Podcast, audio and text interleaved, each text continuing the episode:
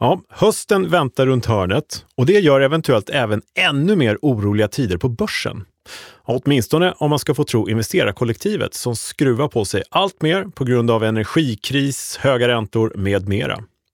Hur bygger man en bra portfölj som står pall för sämre tider, men som samtidigt levererar om de värsta scenarierna inträffar?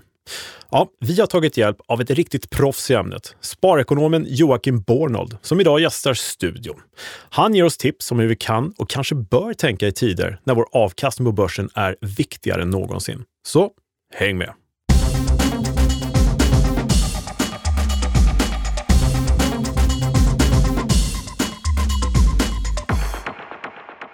Ja, varmt välkommen tillbaka till Optionspodden. Det här är ju podden som ger dig kunskaper som ingen privat eller professionell investerare bör vara utan. Det här är avsnitt 60. Mm. Jag säger varmt välkommen igen till Thomas Bernholm från Nasdaq. Jag har lärt mig det här flytet, eller hur? Ja, 60 du... avsnitt tog det innan du vet var det kommer ifrån. det är bra. Det är först på senare tid som du börjat jävlas med ja. när du gör så konstpauser. Ja, men, eh, jag ska steppa upp jävlandet lite grann. Ja, det är lite roligt. Så. Hur är det med Kalle? Det är bra med Kalle, mm. tycker jag. Eh, det är ju eh, lite bistrare på börsen. Det är mm. lite oroliga tider. Det har vi redan pratat om i förra avsnittet och sådär. Mm. Men jag tycker det snacket har tilltagit lite.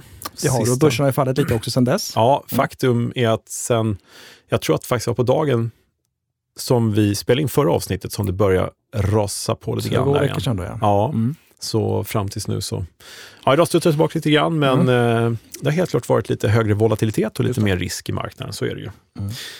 Men annars är det mm. riktigt trevligt måste jag säga. Saker och ting börjar komma tillbaka till ordinarie, så där. man är tillbaka efter semester och sånt. Men vi mm. har också gjort en hel del roligt. Vi har varit på en liten roadshow och hållit utbildning. Ja, just det. Har varit i Göteborg ja. varit och pratat optioner och utbildat där, ja. Stämmer det? Sen har vi kört med Unga Aktiesparare här i förra veckan just också. Det, i en hel del. Hörsholm på Nasdaq också. Mm. Precis. Mycket inplanerat, så det känns jätteroligt. Ja, och mm. vet du vad? Det här kan man se bilder på på Instagram. Optionspodden finns på Instagram. Just det, och det är lite nytt. Eller? Fick jag det sagt, eller ja. hur? Ja. Så bara följa eh, oss på Instagram. Har jag sagt det? Vi måste följa oss på Instagram. Ja, du nämnde väl det sist kanske. Men ja. det är ganska ny företeelse att, det, att optionspodden finns där. Va? Mm, mm, precis, så nu är vi influencers också, mm. om man har missat det. ja. ja, det var inte illa. Nej. Men, eh, och sen så är det ju så att eh, eh, optioner är ju bara ett derivat av den underliggande marknaden som i vårt fall är aktiemarknaden. Och eh, det är ju, även om det är härligt att vara tillbaka och vi har gjort mycket roliga grejer, så är det ju mycket oro rent finansiellt förstås. Mm. Ja, rent i världen också med krig och hemskheter. Eh, men det kommer mycket frågor om den underliggande marknaden förstås, om börsen och sådär. Och hur svarar du på det? Ja, vi breddar det här lite grann. Eh, vi kommer förstås att prata extra mycket om de enkla saker man kan göra med optioner, mm. men även titta mer på eh, men aktiemarknaden i sig, börsen, mm. trading, lite hur man bygger en portfölj, lite riskhantering generellt vid sidan av optioner också. Typ psykologi? Och... Ja, mycket psykologi ska mm. vi prata om här framöver. Mm. Ta en liten cliffhanger på den. Mm. Mycket bra. Eh, och idag har vi med oss Jocke Bornold också här som ska, ska prata med strax. Det ska bli och intressant. Han är ju Ja, han har ju många strängar på sin lyra minst sagt. Mm. Så det ska bli intressant. Verkligen. Eh, och eh, Ja, det är många som har eh, hoppat in på kursen, eh, optionskursen och det är stort intresse att lära sig mer där. Och jag tror att det ehm. finns kanske, förhoppningsvis i alla fall, en hel del nya lyssnare för dagen. Och vilken mm. kurs hänvis, eller pratar du om? Ja, men det är Nasdaq Academys eh, gratiskurs som jag har skapat då, som finns på optionskurs.nu i all enkelhet. Mm. Och, eh, det är den lätta sidan att komma ihåg. Ja, det är ju så. Mm. Eh, och bara komma dit och anmäla sig och man får allting ja, en gratiskurs helt enkelt om grunderna där. Och det har visat sig vara väldigt populärt. Det är väldigt många som vill lära sig extra mycket just nu, eftersom det är viktigt att vårt sparande och våra investeringar går rätt när Superkul. det kommer brinna i plånboken här i höst. Lite. Och det är många, många hundra som redan har gått kursen. Så det... det börjar närma sig tusen, måste jag säga, nästan. Så det är kul att det är stort intresse. Sådär. Roligt. Eh, så det är så, men du, ja. eh, ska vi hoppa in? Ja, jag skulle bara säga det också för de som eventuellt är nya lyssnare. Det sa du alldeles nyss. Ja, precis. Men ja. jag ska säga det också, utöver det jag sa, mm. är ju att du inleder lite grann med lite, vad ska man säga, siffror lite mer mm. avancerat, volatilitet ja, och sånt. Mm. Så att eh, misströsta inte om du är ny till optioner i den världen. Nej. Så kör vi lite sånt. Sen kommer mm. intervjun idag med Joakim och sådär, så att det kommer lite fler saker. Om man vill veta mer om volatilitet, vad kan man göra då? då? optionsbloggen.se. Jag vet ett till trick. Optionspodden.se. Tidigare avsnitt. ja, absolut. Ja. ja, du har alltid eh, svar på tal. Eller hur? Ja. Men, men ja, förlåt, jag avbröt dig, men låt oss gå in på nästa del. Då. Ja, kolla hur börsen mår helt mm. enkelt. I optionstermer. Ja, ja. exakt. Då gör vi det. Ja. Ja, Kalle, hur ser då läget ut på börsen? Mm. Ja, men det är lite surare sen vi uh, hade den senaste sändningen härifrån. Vi har någon sorts nedgångsfas sen ett par veckor tillbaka. Uh, och sen nyligen så var ju Jerome Powell, uh, Feds guru och chef där, uh, ute och snackade. Det var någon som sa att det var ett militant tal till och med. Och väldigt sådär hårda nyper i de orden han mm. levererade om fortsatta höjda räntor. Inflationen ska besegras till vilket pris som helst. Och det kommer göra ont i sparares plånböcker, men det gör ondare om vi inte gör någonting. och sådär. Så att, Ord och inga visor. Ja, och det mm. blev lite skrämselhicka där förstås. Mm. Uh, så att uh, då stiger risken och uh, ja, vi har också en, vad vi kallar för en inverted yield curve. Uh, tioåringen och tvååringen jämförs liksom och det är helt enkelt en klassisk varning för recession den vägen. Vi tittar ju vanligtvis på volatilitet här, men eh, fler tecken i marknaden eh, visar på att det är stark oro där ute. Och det har ju visat sig på börsen också sista tiden. Eh, ja, privatpersoner upplever den här så kallade perfekta stormen som vi ska prata lite mer om med Jocke snart också. Mm. Men börsen har gått ner och det har gjort att risken på index har faktiskt gått upp eh, lite grann här. Sist vi pratade vid så låg ju risken på 20 på VIX eh, vilket är normalnivå. Den har nu klättrat upp till 25 eller 26 nivån till och med. Mm. Jag tror sista print jag såg var 25 och 30. Ja. Så det är en markant ökning. Ja, det är faktiskt ja. det. Mm. Tänk procentuella termer ja, så är det ju ganska mycket. Mm. 5 genom 20. Ja, verkligen. Och tittar man på grafen, om man går in och gör det, så ser man att det är en stark kurva rakt upp här. Mm. Eh, dock säger det att eh, den här nivån är fortfarande ingen jätteko på isen. Eh, det är fortfarande okej okay att ta risk i marknaden. 25% volatilitet är inte superfarligt. Nej. Eh, men det är på väg uppåt och det gäller att hålla lite koll på den här. För går det upp mot 30 här där vi hade i ja, men, sen vår, början på sommaren, ja, men då kommer det kanske bli lite extra turbulent på börserna och, och skräcken tar sätter tänderna i oss lite extra. Mm. Men än så länge så är det, trots nedgången här, hyfsat okej okay i risktermer. Och det var VIX du betade av nu? Precis, och vad tittar vi annars på då? Komplettering här. Ja, SKEW. Mm. Och SKEW, det är ju helt enkelt hur orolig marknaden är. Och vi har ju under nästan hela sommaren haft en ganska låg eh, SKEW-index. Det betyder att man inte är villig att betala jättemycket dyra pengar för skydd på nedsidan för sina portföljer. Det vill säga sälja optioner? Ja, precis. Eh, och sista avsnitt här, då har det här stigit ganska friskt uppåt. Gått från 120 nivå till eh, nästan 130. Indikerar att där man ville betala upp mer än normalt mm. för skydd på nedsidan för att man är orolig för en nedgång. Mm. Och titta vad rätt man fick. Det har ju gått ner sista två veckorna, så det visar ju att ibland är det här faktiskt ett ganska bra index att hålla ögonen på. Ja. Och nu har det som sagt gått ner och vi har då fått en ny at the money och ännu lägre ska säga, lösenpriser för nedsidan.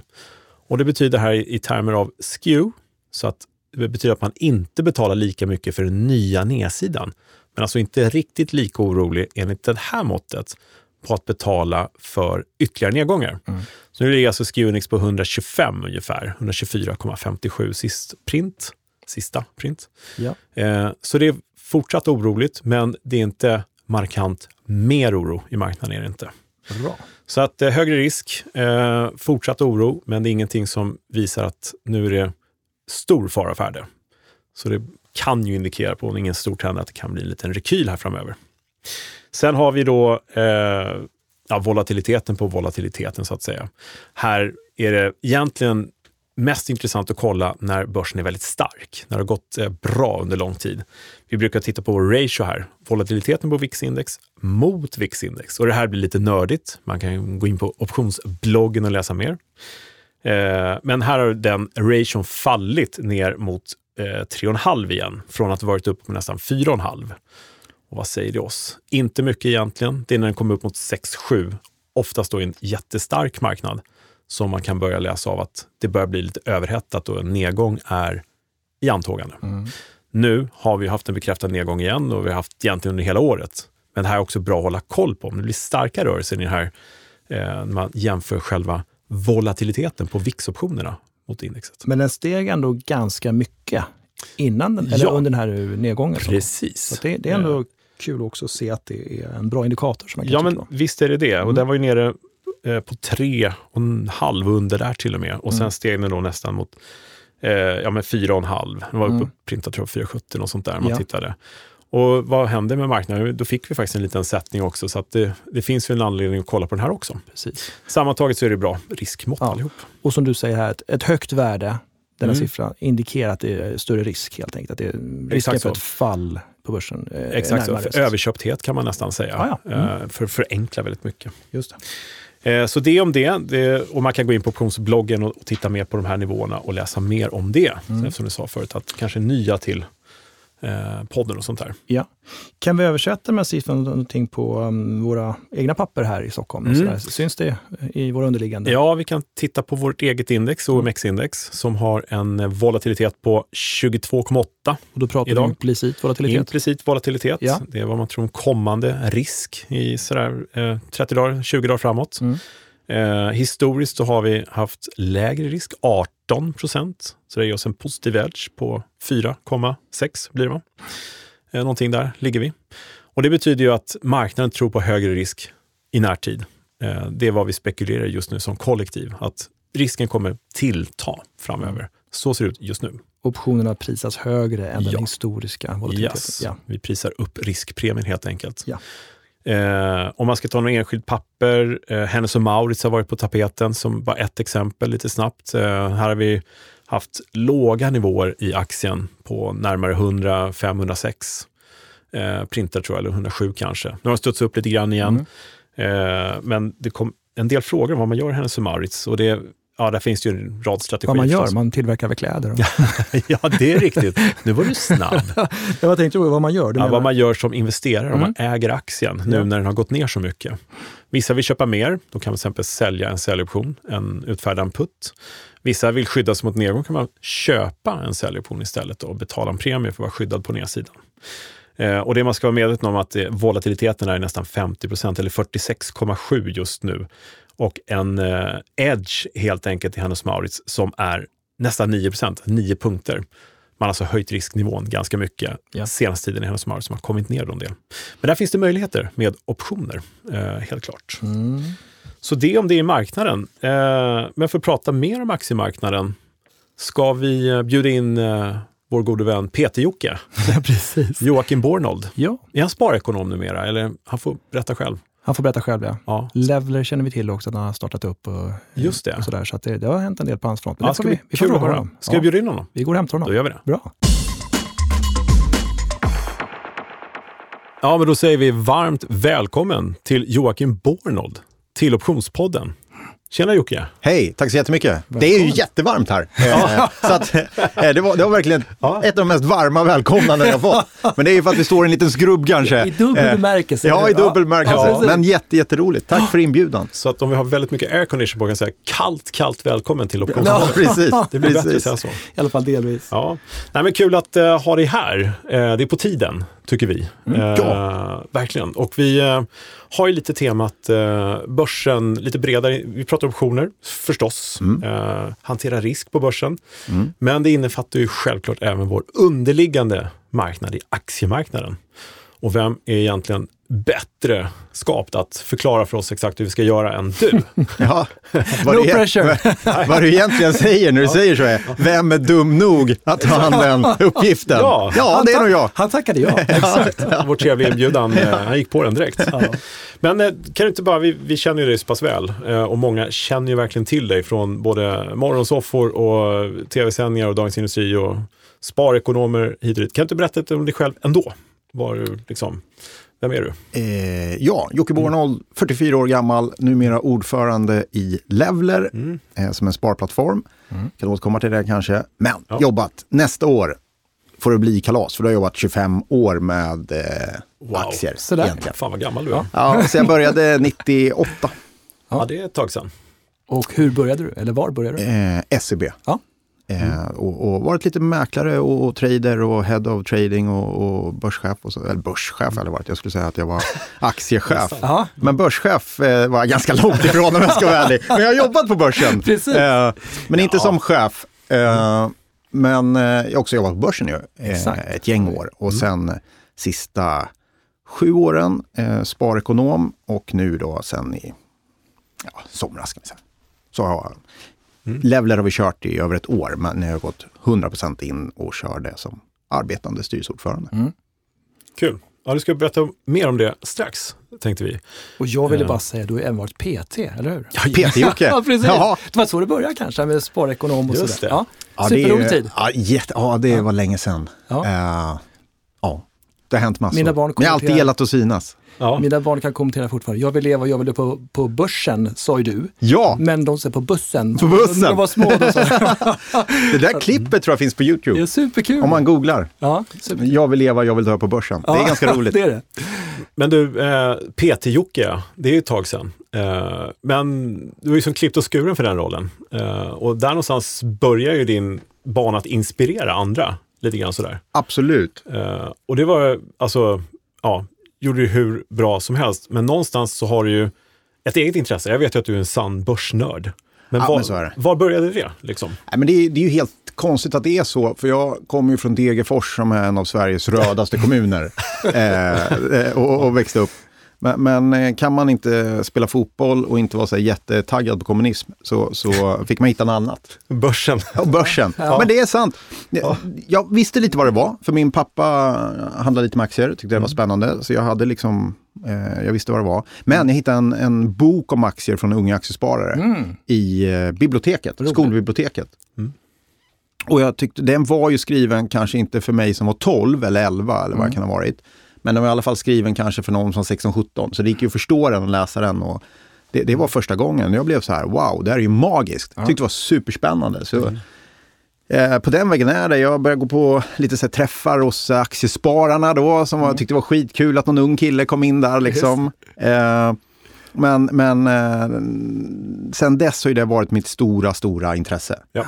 Sen att jag började jobba som aktiemäklare var jag för att jag såg filmen Wall Street eh, och tyckte att, tyckte att Gordon Gecko var den coolaste människan jag någonsin stött på. Eh, men det är en annan historia, en annan podd. Men, eh, så, men så är det fortfarande. Mitt stora, stora, min stora, stora hobby är ju aktier mm. egentligen. Så när du inspirerar, är det Gordon Gecko du försöker vara då?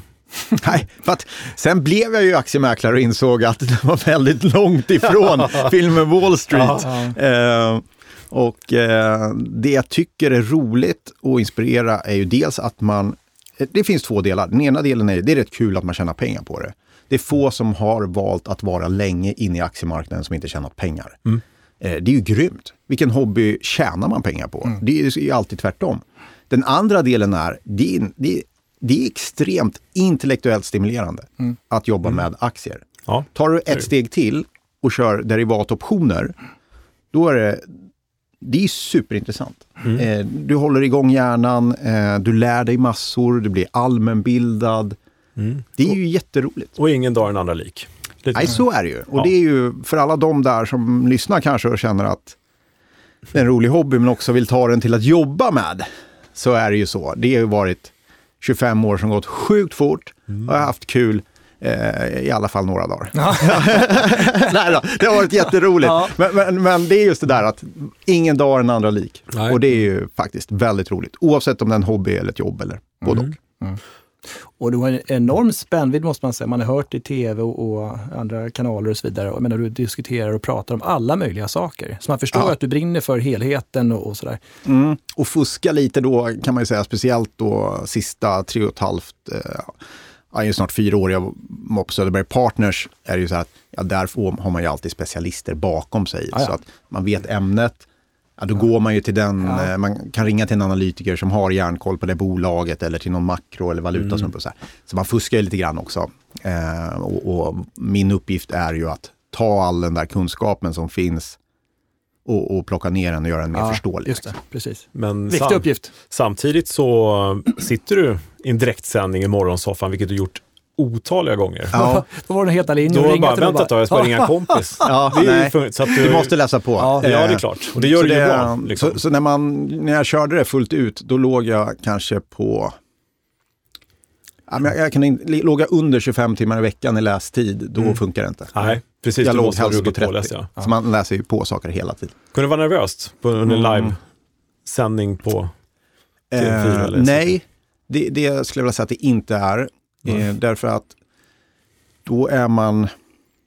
I bubblan på något sätt? Nej, du, du är på samma nivå, eller du går upp mot journalisten mm. Mm. när det är live på samma spelplan. Ja, okay. ja. Han kan vara elak mot mig, mm. men jag kan vara väldigt elak tillbaks. om, om, för jag kan sannolikt ämnet enormt mycket bättre än han som ställer frågor. Ja, såklart, ja. Så vill han skruva till det, så kan jag skicka en, en, skruva till en, skru, en skruvad boll tillbaks. Ja, det. Och det vet journalisterna också. Så jag känner mig väldigt bekväm när det är live. Mm. Men eh, det är mycket svårare i skrift.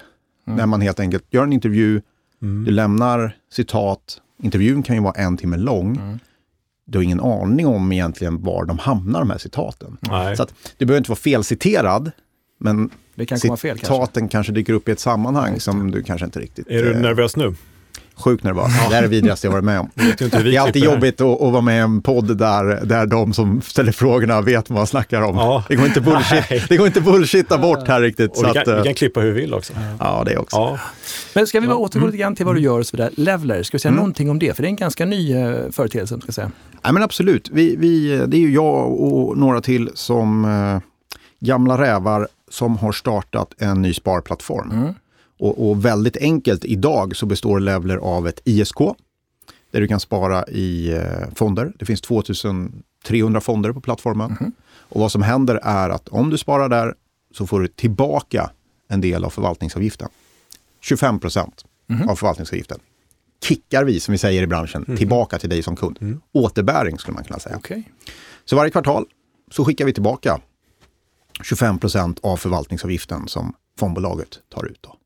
Då kan man undra hur är det möjligt? Eh, varför vill fondbolagen det? Ja. Nej, det vill de väl inte. Eh, sådär. Nej, nej. Men då är det ju så att eh, det tänker man kanske inte på som kund då när man sparar i en fond och tänker att vad skönt, jag betalar inga avgifter till fondplattformen. Mm. Men man gör ju det då därför att i snitt får man som sparplattform eller bank eller vad man nätmäklare tillbaka 50 av avgiften. Det. det. får man. Mm. Det är så vi får betalt. Och då har vi valt att egentligen dela det med kunden. Okay. Så kunden får 25 procent. Så att, eh, ja, Bra. Det är ju ganska schysst. Ja. Eh, och eh, vi har heller ingen växlingsavgift. Eh, mycket nätmäklare och andra sparplattformar kör ju växlingsavgift om det handlar utländska fonder. Ja, mm. Men vi lägger inte på någonting där heller. Mm. Så det är väldigt eh, en, en, ja, men det är en lågprisvariant, men den också ska vara smidig mm. och enkel. Så vi börjar med fonder och sen eh, får vi se var vi landar. Men ja. aktier hade varit väldigt kul och det ligger mig varmt om hjärtat. Och yeah. vi tittar ju på det också då förstås. Ja, ja just det. Spännande. Se om det går att handla aktier via Level också så småningom. Mm, det är planen. Ja. Eh, men om man tänker på eh, själva inspirationen, om det är någon som nu lyssnar och är, kanske inte är igång ens med aktiesparande eller fondsparande bara optionshandel. Mm, bara? ja, ja. Lite udda. Ja. Mm. Nej, men hur skulle man inspirera? Det är för ändå eh, det du är lite kung på i vår värld i grund och botten. Sådär. Hur skulle du, ja, hur gör man via Levler också? Hur inspirerar man till eh, att spara i aktier eller fonder för den delen? Mm. Första steget blir ju lätt fonder. Mm. Och, och, jag tror så här, fonder, då är det lätt så här, har du ett, ett behov av att spara, och då så här, ska du ha det på ett sparkonto? Mm. Eller ska du ha det i aktiemarknaden? Mm. Ja, lång sikt, rätt många hamnar i aktiemarknaden. Det, det är liksom den naturliga vägen in till ett sparande i, i, i fonder har varit så. Och det är därför Sverige är ju kanske det mest spar eller aktieägande folket i världen. Ja, det. Poppis. Det är väldigt poppis. Mm. Mm. Och det är naturligt och det är också väldigt smart. Mm. Och, och, det tror jag beror mycket på att vi har kontroll själva över, över vårt sparande. Eh, men det är, ju, det är ju lockelsen är ju att man faktiskt får mer avkastning. Den berömda ränta på ränta-effekten. Ja, eh, Eh, vilket har spårat ur fullständigt. Jag var i Almedalen och då, och, och, och då, då, då var det så här MUF, det Moderaternas ungdomsförbund, ja. eh, hade någon, något kalas där på något ställe. Eh, och bara stod och skrek liksom så här, bara ränta på ränta.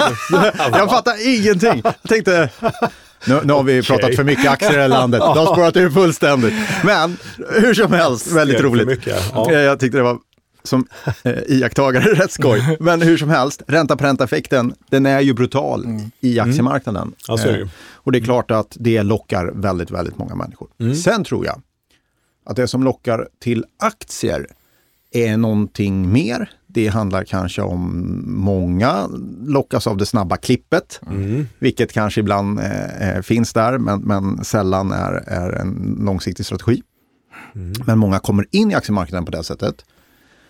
Och sen finns det de som också har den här andra sidan. Det är intressant, det är spännande Just det. Mm. och lockas av det. Analysera mycket själva och sådär. Ja. ja, precis. kommer vi onekligen in på risk. Eh, mm. Eh, därför är det en viktig faktor. Och mm. lite temat av dagen är egentligen, eh, ja men tiderna just nu är exceptionella med ränta som inte är noll längre. Det känns ju jättekonstigt, men den är på väg rakt upp, inflation på väg rakt upp därmed, eller om det är vice versa. Och sen så har vi ju matpriser och drivmedelspriser, el, allting blir mm. dyrare. Och vi måste ju ta risk för att få ett bra sparande. Mm. Men hur skulle man, säga, skulle du säga, göra för att ja, investera nu? För att liksom balansera den här risken mot möjligheterna till att få tillbaka en bra avkastning. Ge oss facit. Här nu. Ja, absolut. Mm. Eh, inga problem. Nej. Eh, nej, det blir ju klurigt därför mm. att om man eh, känner sig rädd mm. så kanske det inte är jättekul att investera i till exempel obligationsfonder. För räntan sticker iväg. Vad händer då? Ja, då sjunker obligationsfonderna i värde och det där är en, en det är inte alla som känner till heller. Nej, Nej. det är inte det. Uh, och, och det är nog en del som har bränt sig på det också mm. då och trott att ja. det är en säker hamn. Mm. Och så visar det sig kanske att det inte var det. Och så kanske det blir sparkonto och så äter inflationen upp pengarna och så känner man stress över det där. Men nyckeln är ju där att ha ett sparande, ha en exponering mot aktiemarknaden som du mäktar med. Som du bara kan fortsätta. Eh, ja. Det klassiska är ju, om du nu är en total nybörjare, fortsätt månadsspara. Mm. Kör på bara. Just det. Just det. Fortsätt ja. köp. Du köper när det går upp. Du köper. Bra, liksom. Snittpriset ja. blir bra. Ja. Det är ju den klassiska. Mm. Fortsätt gör det. Um, däremot, och, och, så det, det är liksom grunden. Sitter du nu hemma och, och, lyssnar på det här och tänker, vad ska jag göra med min pension? Mm. Ja, ingenting kanske. Nej. Eh, fortsätt bara mata in den här månatliga ja. eh, till, till ditt, eh, din tjänstepensionskonto och fortsätt på aktiespåret. Därför att det är sannolikt det klart bästa och du, du bör fortsätta det. Så, så känn, känn ingen större oro. Nej. Däremot är det ju jättemånga som kommit in helt nya till aktiemarknaden sista åren och gjort de här klippen. Just det. Mm. Eh, sådär. det är ju jättemånga av årets, förra årets raketer som nu är året förlorar och så vidare. Mm, just det, det finns några stycken. Och, och, där ska man nog vara beredd på att bara för att börsen återhämtar sig betyder inte det att alla aktier återhämtar sig. Och, och, jag tror många sitter på de här surdegarna och hoppas på det bästa och mm. att det ska hända det ena och det andra och sådär. Vet du vad? Det händer aldrig. Glöm det. Nej, nej men, psykologifällor. Nej, men lite va. Mm. Att jag tror, och det är en sån sur start på ditt börssparande som många har fått. Mm. Och som jag själv har fått en gång i tiden. Jag var likadan. Alla har varit där eh, lite. Alla har varit där lite. Mm. Men ta det som en dyrköpt läxa. Mm. Ha inte för stor förhoppning i alla fall på att det här ska gå tillbaka till där det en gång var. Mm. Ehm, för det tror jag är lätt i en sån här marknad att göra det, att mm. bara sitta kvar. Liksom. Mm. Kom vi lite osökt in på optionshandeln mm. som ju vi tycker är väldigt praktisk i det här. Jag vet att du kan ju väldigt mycket om optioner också, men hur ser du på det i sådana här tider? Komplement till aktieportföljen, lite riskkontroll och sådär. Ja, eh, du, du, kan använda det på oändligt många olika sätt mm. och, och, ni har säkert pratat mycket om det här. Om man tar um, Levler då, som en del av Söderberg Partners-koncernen, mm. så har ju vi också ett fondbolag. Mm. Och där använder vi ju, i, i, vissa av fonderna, så har vi ju eh, en, en optionsstrategi som hela tiden ligger för att kapa av svansar egentligen. Okay. Så här, stora fall i marknaden Ja, har vi, har vi en, en, en optionsstrategi som hela tiden ligger och jobbar. Hedge. Eh, en, en hedge helt enkelt. Ja. Inte på det lilla planet, men mot de här stora fallen i marknaden. Eh, och, och då är det så här, det är ju ett sätt att hantera en sån här typ av marknad, är ju att, att vara där. Och varför har vi det åt kunderna? Och det är för att kunderna som kommer till Söderberg Partners och framförallt på pensionssidan kommer till oss och då får de rådgivning. tar vi fram deras risknivå. Vilken nivå av risk kan du tänka dig i ditt tjänstepensionssparande? På en skala liksom. På en skala kan man säga. Och det är någonting man, man måste göra. Det är liksom vår uppgift. Eh, men då när man har fått fram den så vill man ju försöka maximera avkastningen hos kunden. Och då är det ju så att man kan ta en lite högre aktiedel genom att vi med hjälp av optionerna då kapar bort de här största svängningarna. Den största risken helt enkelt. Största risken, den tar vi bort. Då kan kunden också ha över tid en högre aktiedel i portföljen. Och förhoppningsvis få en högre pension. Då. Just det. Så där jobbar vi ju jätteaktivt med optioner. Och det är ett sätt att göra det. Det finns ju hur mycket som helst. Eh, en- någon, någon annan kanske vill öka risken i det här läget. Eh, och det tror jag är ju, sån är ju jag, om man ja. privat så här i det här läget. Jag, jag är ju tvärtom. Eh, nu, nu känner jag att nej, men jag skulle nästan vilja skruva lite. Jag skulle vilja öka, jag har ingen belåning i min portfölj. Eh, förutom att jag ri- riskerar hela min privatekonomi på ett projekt som heter Levler. Men, men i, övrigt, i övrigt, jag är en sån som hellre skruvar upp faktiskt i det här läget. Och jag förstår att det kanske låter helt sjukt. Men, men för alla är väldigt oroliga nu. Man märker det. All, alla journalister som frågar är stor oro. Men det är i de lägena det är, det är intressant att göra det, tycker jag. Det är då man får betalt för att göra det. Så jag, jag är ju en, en, en, en, Sann risktagare. en risktagare Ja. och, och kan liksom tänka mig, nej men jag kanske skulle kunna tänka mig att ligga på 110-115 procent. Mm. Men det är en Faktiskt. sanning med modifikationer med risktagare. För att jag menar, alternativet är att belåna portföljen och då har Ja. du ju större nedsida än om du bara köper kanske köpoptioner på uppsidan. Så att du, det är ju faktiskt en kontrollerad risk som du brukar säga, Kalle. Ja, just det. Nej, men precis, men man kan ju konstatera enkla fakta att utan risk så får du ingen avkastning. Så enkelt är det ju. liksom. Och nu sitter kanske många med aktieportföljer som har fått sig lite, ja, men, en liten smäll sådär. Sista två veckorna. Vi hade en liten studs tillbaka liksom i juli eh, och sen så nu i augusti så har det gått sämre. Eh, sådär. Men samtidigt så har man ju möjligheten då. Det är ju jättebra med en, ett fondval man kan använda, eller man kan välja där man har, alltså du säger, klipper av svansarna. Man känner att kommer det här liksom braka, då är jag lite skyddad Ja. Och uppsidan är fortfarande kvar. Men samtidigt så kan man ju eh, i vanlig optionshandel göra väldigt mycket enkla affärer också. Och jag vet att du kan mycket om det här och pratar mycket om det också. Eh, men skulle du säga att det är svårt att lära sig optionshandel från ditt perspektiv som Peter-Jocke? Det hänger kvar, Peter. Ja, ja, för mig är han alltid Ja, Peter-Jocke. Eh, nej, jag, jag tror att eh, derivathandeln och optionshandeln är svårare egentligen i teorin än i praktiken. Ja, just det. Vilket, vilket hämmar den kanske. Det är liksom tal för en nackdel. Att När man sätter sig och börjar läsa så känns det som bara, oj, det här var komplicerat kanske. Det här var tungt. Eh, men nyckeln är att faktiskt börja använda det lite grann.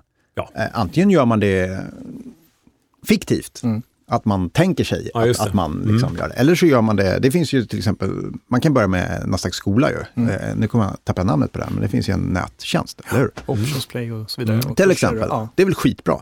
Eller sen kan man ju börja, man behöver inte ta i... eh, Alla känner att de ska ta i 100% men gör inte För prova och se vad som händer. Det är precis som man ska göra i aktiemarknaden. Man Mm. tar det försiktigt, börja försiktigt, likadant med optioner. Så kommer du se var, hur det funkar. Och Ja, när det det är är, så på riktigt sig, så... Man lär sig. Och, och det är Mm. en jättespännande resa. Det går att göra många saker. Det behöver inte vara så här komplicerade strategier. Nej. Tvärtom kanske. Mm. Många gånger är de enkla som funkar bäst. Ehm, Ja, du, ta ett eh, vanligt aktieinnehav om man sitter och funderar på att köpa en aktie, Ericsson, Atlas Copco, Volvo eller SEB eller någonting. Då har man ju koll på bolaget kanske, men när du äger aktien, hur mycket bättre koll har du inte då? Hur aktien går, går upp eller ner, gick den upp igår eller gick den ner igår? Visst är det så. Då har du brottarkoll. ja, Och självklart är det samma sak med optioner. det är ju så. Och man behöver inte eh, liksom gå jättestort in, man kan ju handla en eller två optionskontrakt kanske och bara se hur det funkar. För det spelar Ja. ingen roll, är du med i marknaden, då förstår du ju bättre hur det funkar. Så jag tycker det var mm. ganska bra. Eh, att i teorin kan det verka vara lite svårt, men i praktiken är det inte så himla jättemärkvärdigt faktiskt. Nej. Sen kan man göra sjukt komplicerat om man ja, känner för det. Det går ju att bygga ja, en kärnreaktor i, i, i optionsmarknaden om, om, man känner att det är roligt. Men, men jag tror framförallt att, att det blir ofta, men jag tror att det, det är kanske också rent medialt så är det så här, hur ofta hör man om optioner? I, i, i, i media, du hör ju aldrig det. Liksom. Du får aldrig liksom någon input Nej. kring, in, inte i, i affärsmedia heller. Det är inte så att du får någon, det är jättesällan någon skriver i Dagens Industri att nu finns det en rätt bra optionsstrategi. Ja, ja vi har Agneta liksom. Jönsson skriver ja. mycket. Hon är ju ja, fantastisk. Men, men om du sitter i en livesändning på DI kanske, om det inte är med henne nu då, mm. eller om du sitter på SVT eller TV4 eller någonting, så kanske det är naturligt att du inte får en fråga om eh, calls och puts. Därför Nej. då kan ju du, som kan det här, kanske ställa en fråga tillbaka. Kan ja. de känna så, journalisterna, tror att de inte riktigt är pålästa? Ja, men det tror jag. Det, det är Lite svårt. Om, om, man inte själv håller på med optioner, då ställer du ingen mm. fråga om det. Nej. Men, men, det blir mycket frågor kring eh, andra typer av derivat. Mm. Eh, blir det ju, mm. typ eh, VIX. Ja, just det. Eh, handeln, eller ja, just, eh, just nu handlar det ju väldigt mycket om terminshandel i råvaror, om det är el eller om det är vete eller om det är olja. Ja, just det. Som ju ändå är en, en, i Elhandeln derivatsmarknaden. Aktuell, ja. Så där kommer det in. Där ja. kommer in. Men kanske inte så ofta det blir det här, hur kan jag jobba det i min portfölj eller min, mina investeringar? Det är tyvärr ganska ja. sällan. För fortsätta uppdraget här. Mm. Ja. Informera och mm. inspirera. När det kommer till just uh, VIX, du nämnde det. Uh, I det du gör, Levler har gjort tidigare som inspiratör. Hur mycket använder du av volatiliteten? Just VIX kanske, eller tittar du på det bolag någonting? Ja, men det, jo, det gör jag lite grann. Mm. Eh, och, och det, det är rätt kul. Men det som är kul kanske är att försöka se kanske inte vad som händer i marknaden, utan vad marknaden tror ska hända. Ja, det. Eh, det, det. är ja. ganska roligt mm. liksom. Att hitta eh, som ett verktyg att titta på? Ja, precis. Mm. Vad, vad, tror marknaden egentligen och hur prissätter den och hur har det förändrats? Det är ju jätteintressant liksom, mm. ur ett analysperspektiv, då, hur man kan analysera mm. options och derivatmarknaden. Eh, vad vill jag ha betalt för att ta eller ge risk eller mm. allt det där. De typen av förändringar. Sagt. Det är ju jätteintressant. Ja, så det kollar du på lite grann i alla fall? Mm. Absolut, mm. absolut. Och vi har några riktigt vassa som gör det också på ja, ja. Reporters. Så du kan ja. tillbaka på några. ja. Eh, har du någon, eh, men när det kommer till optionshandel sådär, eh, om någon säger så här, jag vill behandla optioner, då säger jag, ja den här strategin ska du göra. Är det någon specifik som du själv gör varje dag? varje dag? nej, eh, nej, det gör det inte. Du är för breddad liksom, så eh, tänker mer generellt. Det, det, det, gör det ju inte. Eh, och, och, kanske därför att jag också till viss del är hämmande som, som anställd i ett mm. finansbolag. Så ja, får man inte riktigt göra det man vill alla gånger. det är synd. Men det, det, det, viktiga är ju att du förstår vad det är du vill åstadkomma. Mm. Just det. Eh, tycker jag. Vet vad du gör. Vet vad du gör. Ja. Eh, eller i alla fall vet vad du tror, vad du vill testa. Mm. Vad, är det, vad är det för utfall du vill få? Att, att förstå det. Ja, det. Och, och, förstå vad som händer när du tar den här positionen. Att ja. inte bara ah, men jag ska nog köpa det här, liksom. Ericsson ska nog upp. Nej, exakt. Eh. Så är gyllene ord. Det är precis vad jag pratat om tidigare här också. Det är ju eh, om riskhantering och se till att ja. man förstår sin risk management. Vad är det jag gör? Och vad är det utfallet kommer bli? Så det är ja, vad är det jag ska viktigt. få betalt för? Ja. Mm. Någonstans. Eller vad är det jag betalar för? Precis. Vad är det egentligen? Mm. Det är då man börjar förstå kanske optionsmarknaden på riktigt tror jag. Mm. mm. Man förstår varför kostar det kontraktet 4,30? Ja. Vad är det motparten i affären här vill ja. ha betalt för? Och vad är det jag vill tjäna och hur ska jag... Det är lite grann som aktiemarknaden. Att, att eh, är du långsiktig i aktiemarknaden, eh, ja då får du ju betalt för egentligen vad företaget avkastar. Det är ju väldigt enkelt att förstå. Mm. Men om du går ner i tid och så tänker man att man är daytrader, eller, då får du egentligen betalt för att du bär risk. Det är det du tar betalt för. För att du, ni två, eh, du är köpare i Volvo ja. och du är säljare i Volvo. Mm. Men du är säljare på förmiddagen och du är på eftermiddagen. Ja. Då är jag ja. daytrader, går jag in och tar dem åt dig mm. Eh, och så säljer jag dem till dig på eftermiddagen. Mm. Och vad har jag fått betalt då? Ja, för att jag har tagit risken. Mm. Eh, det är liksom en så grundläggande regel. Du måste förstå vad det är du får betalt för eller vad det är du mm. tjänar pengar på.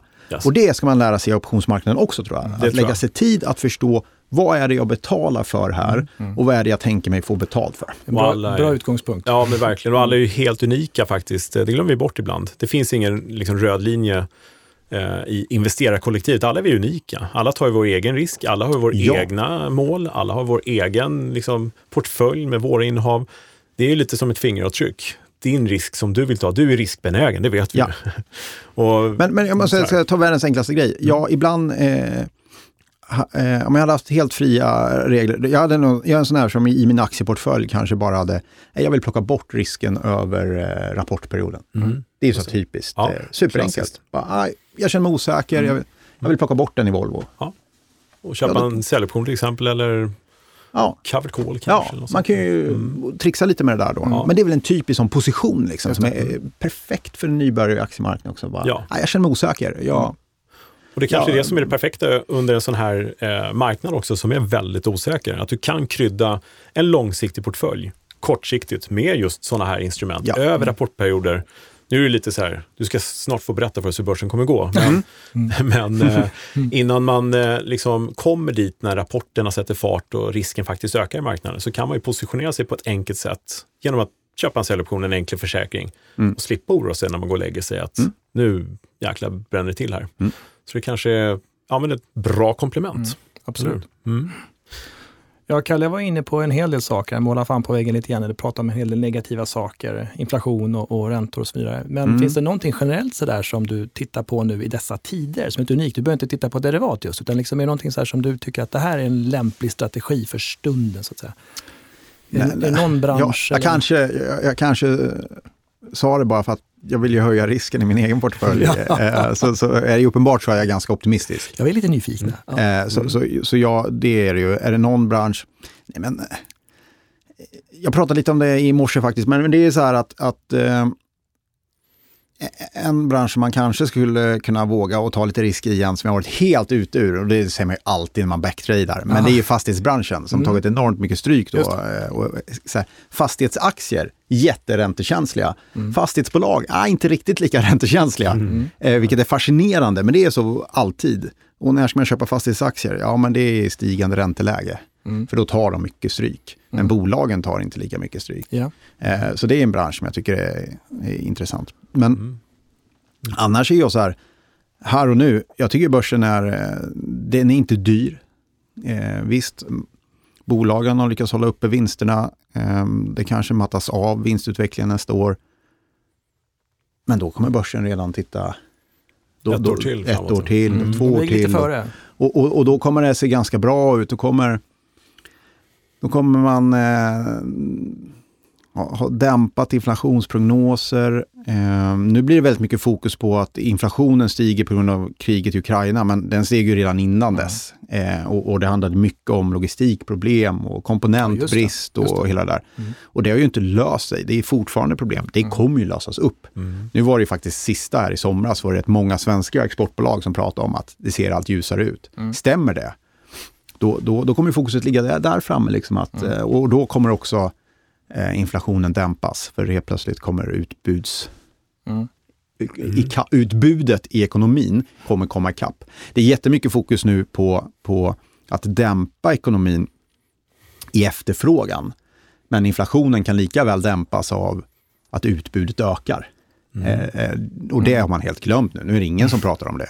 Men det är det som kommer hända. Mm. Om jag nu ska vara kaxig. Det är ja. det som kommer hända. Det är utbudet som kommer öka igen. När du beställer din bil så kommer du få den om tre månader. Och du kommer kunna välja mellan olika bilar och då kommer de pressa priset på den, marginalerna går ner. Mm. Alla säljer mer, men till lägre marginal. Ja. Det låter betryggande. Ja, men det är så, här. så jag känner mig inte, jag är inte så orolig över inflationen. Nej. Eh, om jag ska veta det. Det låter skönt. Mm. Jag känner mig inte orolig för elpriser sådär såklart. För produktionen i samtliga bolag egentligen blir ju dyrare. Mm. Så man hoppas verkligen att få bukt med det. Just det. Mm. Jag hoppas på det finska kärnkraftverket ja. som drar igång nu i december. Ja, mm, vi får väl se. Mm. Eh, ja, tiden går. Jag tänkte bara, du har varit med, vad sa du, 25 år? Ja, men nästa år ja. 24 då. Ja. Mm. Uh, innan vi avrundar lite mer om tips om börsen här, så brukar det kul att veta vad har du för goda minnen från alla dina år? Har du något specifikt minne? Bara ta så här, tagen på sängen här och nu. Som jag... är liksom, så här, det här glömmer jag inte från marknaden. Eh, ja, men det absolut största ja. var ju när jag tog min på den tiden hette ju det SAX mäklarlicens. Ah, ja, ja. mm. Eller egentligen ja. börsmäklarlicensen. Körkortet på börsen. Körkortet. Mm. Att man faktiskt... Du kunde titulera dig börsmäklare. Man fick titulera sig börsmäklare. Ja. Den, det finns säkert inte kvar, men, men på den tiden gjorde man det i Gamla stan. Mm.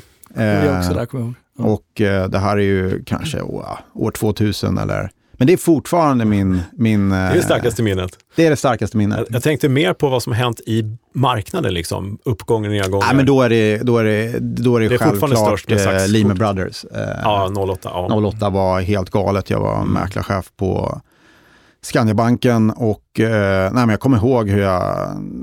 Jag har aldrig jobbat under sån press hela mitt nej. liv. Eh, Helt osannolikt at the time. Ja, det var så här, du vet, alltid näsblod, alltid... Oh, ja. Men också den här enorma fokuset. Mm. Det är det, man älskar ju det samtidigt. Det fanns ett enormt fokus eh, de där månaderna när det var som ja. värst. När allting kunde gå åt skogen. Ja. Eh, 14 år sedan. Ja, det, det är ju...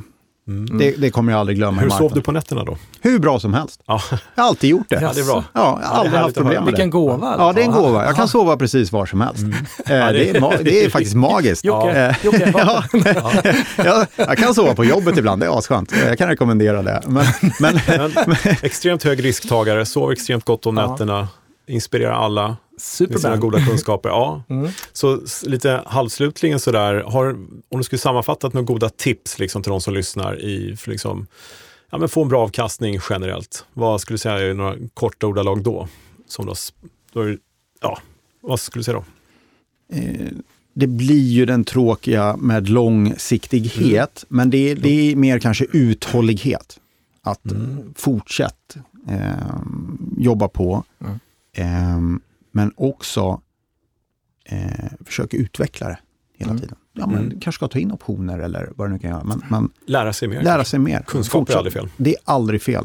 Eh, och, och, men uthållighet, det är ju otroligt viktigt. Även om många här nu kanske har bränt sig jättemycket mm. i år. Liksom.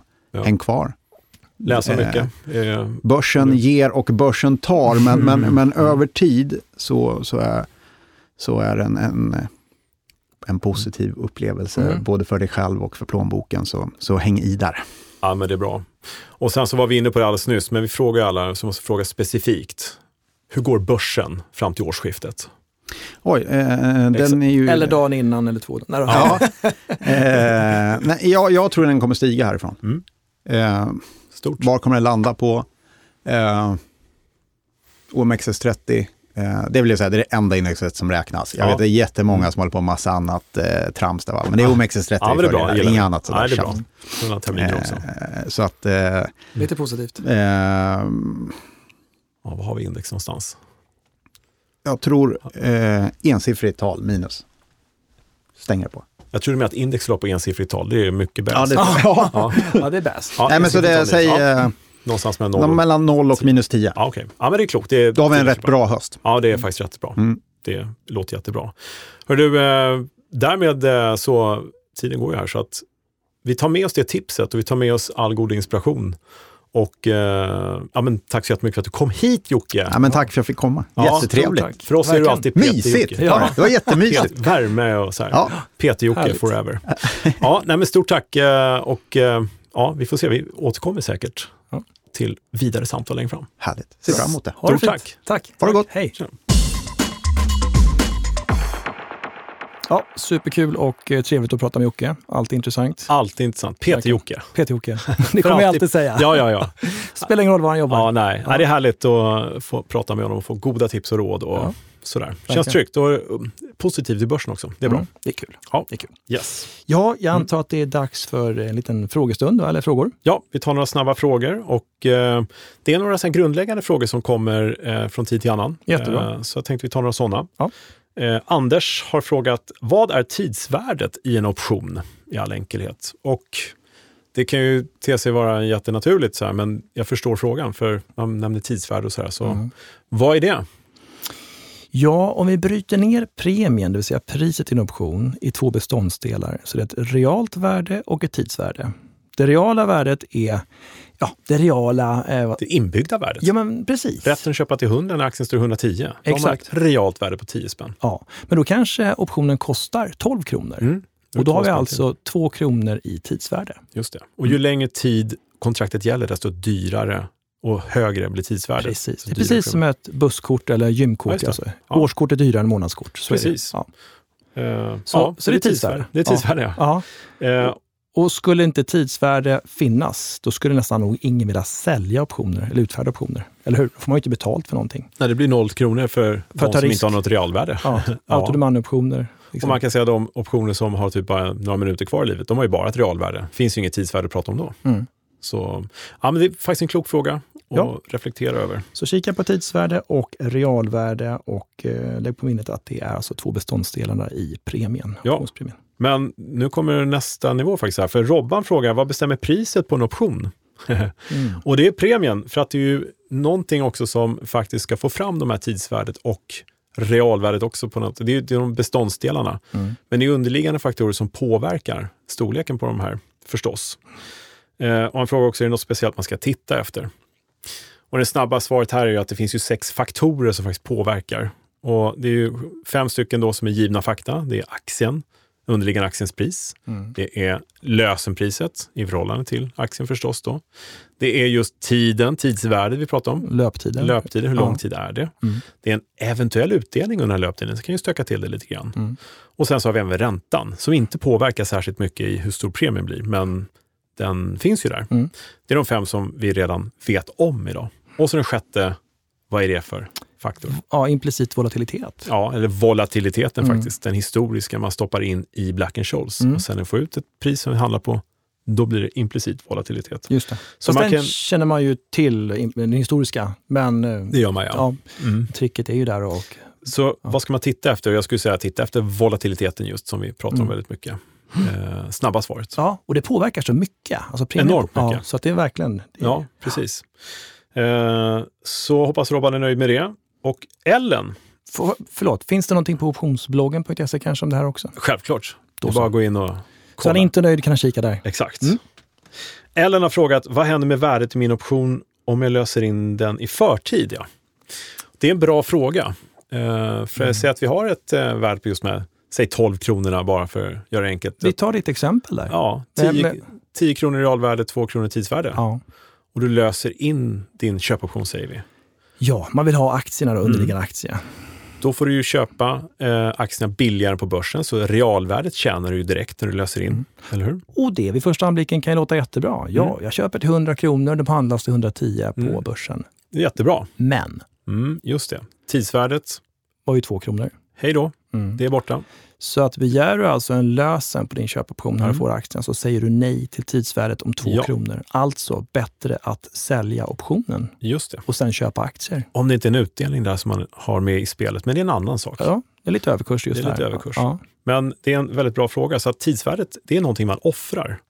Och man ska vara ärlig och säga att det är en avgift också att lösa optioner. Är mm. det. Så att eh, någonting att ta hänsyn till, men en bra fråga. Så att eh, realvärdet får man ju, om man nu har det mm. i sin köpoption till exempel. Men tidsvärdet offrar man när man löser sin option i mm. förtid. Mm. Så titta vad som är mest fördelaktigt för just dig och den här mm. situationen. Mm. Yes, det var nog ett bra svar. Ja. Eh, det om det. Vi brukar ta tre frågor och det kanske räcker. Men skicka in fler frågor. Vi läser alla frågor, gör vi.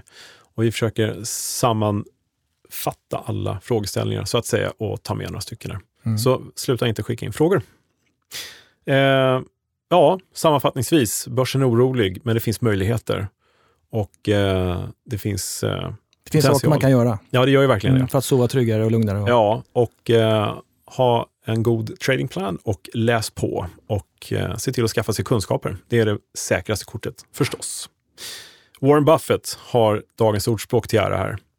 Och han säger just det, risk comes from not knowing what you're doing. Och det säger sig självt förstås. Man ska inte gå huvudlöst in, in och investera i saker man inte förstår sig på. Och det fina med optioner till exempel är ju att det är inte alls svårt att lära sig, men man måste lära sig ju, mm. förstås. Uppnå en viss nivå alla gånger. Ja, mm. och sådär. Så den som läser mest vinner. Gammal, läsa rätt bara. Gammal klassiker. Ja, ja, just det. Gammal klassiker. Precis. Eh, hörde tiden går, så jag tänkte vi skulle avrunda lite grann. Eh, glöm nu inte då, eh, Optionspodden finns på Instagram. Följ oss där. Eh, vi har också Facebookgruppen eh, som heter Optionshandel på börsen, där alla som går den här kursen samlas och ställer frågor och diskuterar och sådär. Eh, och just den kursen finns ju på optionskurs.nu, en gratis portal om man vill lära sig mer om optionshandel. Bara gå in där. Det är liksom bara att surfa in och så mm. får man så bra tips och tricks och lektioner och grejer. Och möjlighet att få ett diplom också med testet. Som börschefen bland annat har signerat. Mm. Det är inte illa. Eh, ja, vad har vi mer då att sälja? Optionspodden.se. Sälja? Ja. ja, men det är ju lite säljsnack. Ja, Optionspodden.se, surfa in där. Så. Ja. Mm. Fast det kostar ingenting va? Nej, Nej men ändå. Lyssna är kul om du lyssnar på oss. Mm. Eh, optionsbloggen.se, Twitter, att se Björkegren och så, ja, vad har vi Optionsplay.se. Ja. Och, och så världens jobbigaste adress, nasdaq.com derivatives academy. Just det. Räcker så. Och där finns kurser även för professionella yrkesverksamma. Just det. Clearing, riskmedarbetare och så vidare. Vad mycket möjligheter det finns egentligen. Det gör ju det. Ja. Och eh, jag tror vi nämnde det sist här, tio frågor och svar också. Eller härom... Finns på bloggen. Ja. ja. Så kan man också kika om man vill läsa lite. Nu får de leta rätt på resten själv. Tycker jag. Ja, resten, vad, vad återstår? ja, hur mycket som helst. eh, nej, men det, det, finns möjligheter, är ju det snabba meddelandet här, mm. att lära sig mer om man vill på alla dessa sajter. Bra. Men hör du, eh, då säger vi så för nu. Vad sägs om det? Det gör vi. Och så hörs vi om ett tag igen och kanske med spännande gäster igen också. Alla gånger. Vi, vi tackar så mycket. Ja, det gör vi. Ha det, ha det fint. Tack. Hej då.